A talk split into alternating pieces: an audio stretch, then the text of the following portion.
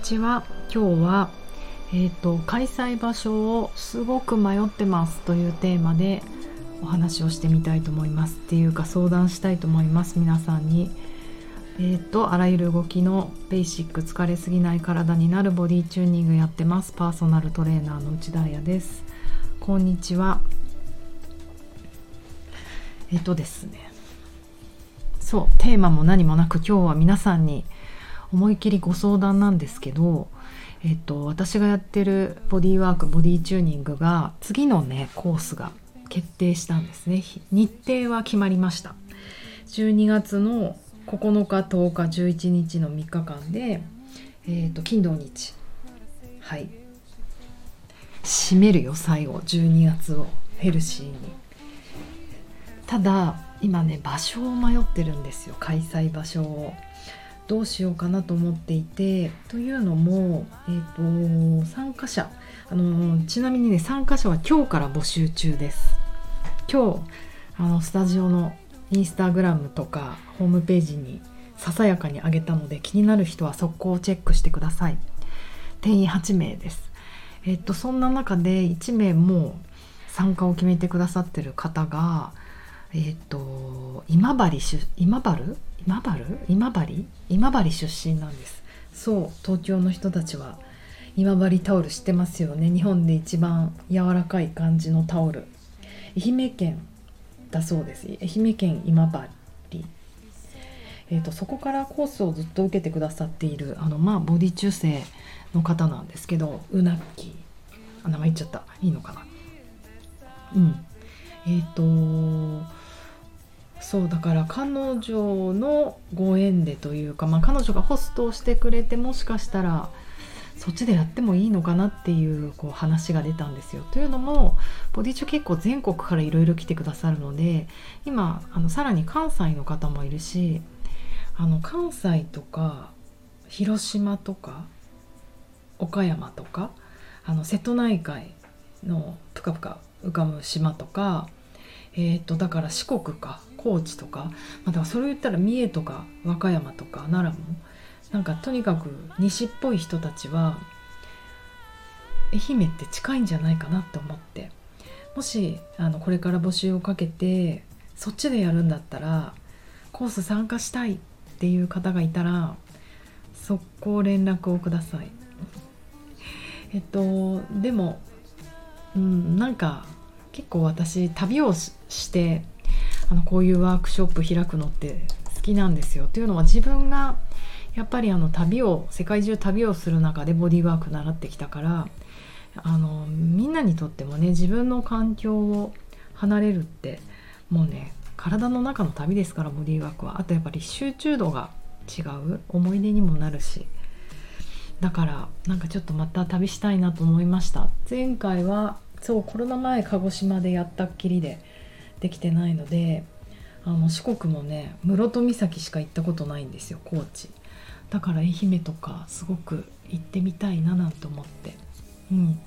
さらに、え、今日、うん、これも奇遇と思ったのですが今日たまたまこのボディチューニングの感じるモジュールのコースのあの発表の日にちになっちゃったんですね。私がこの5日ぐらいダラダラしてて寝かしてたのはいけないんですけど。そしたら今日朝一に親友ほぼ家族から LINE が来て「温泉行こうぜ」っていう LINE で朝7時っすよ 元気だなと思ったら彼女は、まあ、今多治見多治見焼の多治見に、まあ、取材で旅行行ってるからなんですけど彼女の情報によると今日からかな全国旅行支援っていうのがあの国から出たんですよね。超タイムリー。これ今ね私もちょっと開いたばっかりで恐る恐るというかあの詳しくは説明できないので皆さん今すぐ全国旅行支援っていうのをググってみてください。えっ、ー、とね旅行代金が最大40%オフとかになるのかな。うん。宿泊費なのか交通費なのかちょっとよくわかんないけど。なんかすごそうですよ。旅行代金40%オフって書いてある。地域最大クーポン3000円。1日に1泊につき。クーポンって何なんでしょうね。なんか私ほんとこういうものが理解できなくて一度も使ったことがないので使いたい。ちなみに全国から来ると全国の人たちは今日から始まっててで東京への旅行は10月20日からなんだそうです。でしかも12月の末まで間に合うでしょうコースに。だからまあ今治でやるにしても東京でやるにしてもこの全国旅行支援っていうのをぜひお使いになってみんなで旅しようねどっか行きたいですねあのー、そしてコースの内容何一つ言ってませんけど、えーと、回復のモジュールというコースでボディチューニングって4つコースがあるんですね。えーと、感じるモジュール動くモジュール。そして回復するモジュール触れるモジュール、うん、でその中でも回復と触れるっていうのはかなりこう何て言うのかな。リラックスモード。どちらかというとどうやって自分の力で、まあ、自分ができる限りのことをして、えーと、副交感神経を出せるかな、うんうん、やっぱり健康って交感神経優位にすることばっかりじゃないですよ。元気になることばかりじゃなくて休める体にもならないとこうヘルシーって循環しないじゃないですか。マシンじゃないから。ね電池入れて充電できたらどんなにいいかってね年を重ねるほど本当に思います。もう何よりも内臓の回復ができなくて二日酔いが命取りみたいなあの日々なんですけど。はい。えーと、そういう意味で回復するモジュールは、えーと、本当自律神経をどうチューンしていくかっていうこともあのやりますし、えーと動きに関して言うと特にリストアティブヨガっていうヨガがありまして道具をふんだんに使います。ボルスターっていうクッションとかブランケットとかでそれに、えーと、ゆっくり身を預けて要は重力から解放するってことですね。で10分から20分ぐらいポーズをとることによって、えーと、自律神経の交感神経から副交感神経のスイッチを起こす。まあそれに伴って体がストレッチされたり筋肉が柔らかくなったり。まあ、そうですよね。結局交感神経が優位だとあの筋緊張が起こって体が硬いという考え方もあるのでうんなんかストレッチしてもストレッチしても体が伸びないとか緊張しやすいっていう人はあのいいトレーニングになると思います。私も30代半ばぐらいからなんですよこういうトレーニング始めたのは。もう初めはじっとしてられない。もう本当に明らかに多動症なのでなんかもう早くポーズから出たくなっちゃう。もしくはゆっくりした瞬間に寝ちゃう。意識を失うほど寝てしまう。なんか穏やかにまどろんでぼーっとしてるってことができなかったんですよね。これって何が起きてるかっていうとやっぱり交感神経がかなり高めで過活性が起きてるところに、えーと、体の動きをなくす、まあ、要は身体的拘束をされたことで急に、えーと、交感神経のスイッチが起こることでそれがあまりに急激すぎてシャットダウンっていうのが起きてしまう。シャットダウンというか、まあ、急激すぎるのがね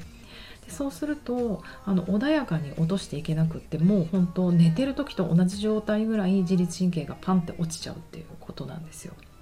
で、まあ、これも若いうちとかだったらいいけれどもやっぱり急激な変化ってからあの何でもそうですけどあの体にとっては負担になるんですねだからやっぱりこのトランジションそれも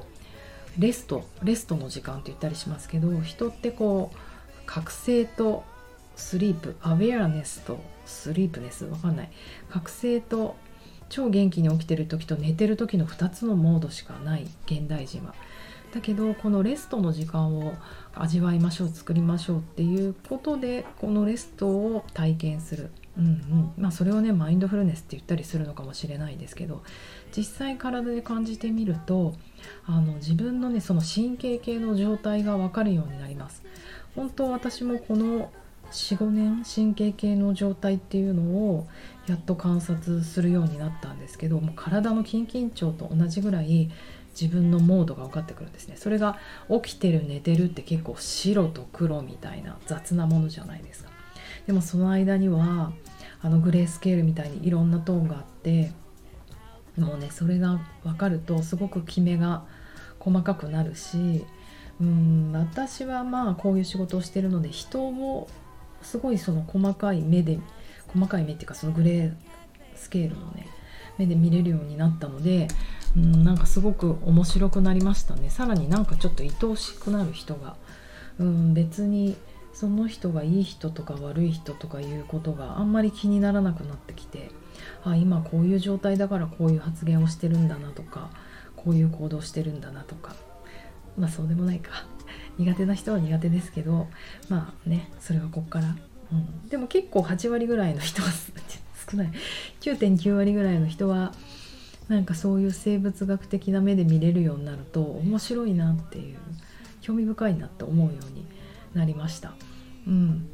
あとそうね。やっぱりみんな休むことを知らないかな。なんかここ1年ぐらいでやっぱり来てくださる新規のお客さんたちとか見てると何かな。やっぱりね休むことにもエネルギーが必要なんだっていうことを知らない、うん、多分それは知識がないんだと思います。だからそれは伝えていかなくちゃいけないなと思って、うん、だから例えばうーんまあちょっと病気を患ったりしていてうん、その病気の後遺症として少しずつ体が動かなくなるとか動きにくくなるとか。かそれが怖いから動き続けたい運動し続けたいみたいな方がいらっしゃったんだけどわかる。すっごい体動かなくなったらどうしようって私も毎朝思います。うんうんうん。わかるよ。わかる。だけどあの何て言うのかな。だから動くじゃなくてやっぱりそれが進行しないために、えーと、自然治癒力を高める。自律神経とかかなり関係していくと思うんですよ。うんうん、だからその動いたらエネルギー使っちゃうじゃないですか。むやみやたらに走ったりダンスしたりしたら。だからそこをちょっと我慢して抑えて治すっていうこと。要は副交感神経を優位にするっていうことに少し努力を置く。もちろん動きを全てやめるとかそういうことじゃなくてあのやり方を変える、うん、その副交感神経を出すために動くっていうことっていっぱいあるのでこのボディチューニングでもできるしまあ太極拳とかそういうゆっくりした動きとかできるのでそういったものをやっていくと病気も回復に向かってまたなんつうのかな焦燥感から動かなきゃじゃなくて動きたいな動けるな私っていうところから動けるようになるとすごいハッピーになると思うんですよね。ふむふむということで、えー、と話がまた体にぶっ飛びましたが今日は、えー、と開催場所を迷っております。なので興味がある西の地方の人はもう速攻連絡をください。西チームが多かったら愛媛県今治でやってもいいかなって思ってますただあの他にもね北海道の方とか横浜の方とかからも連絡いただいてるので無理やりあの今治で何が何でもやるとか言い出さないので本当皆さんのいい感じで皆さんの都合がつくところで、うん、東京でやっても、まあ、東京もキラキラしてて楽しいからあのー、なんかいい感じでできるようにと思ってます。ではまた明日。良い午後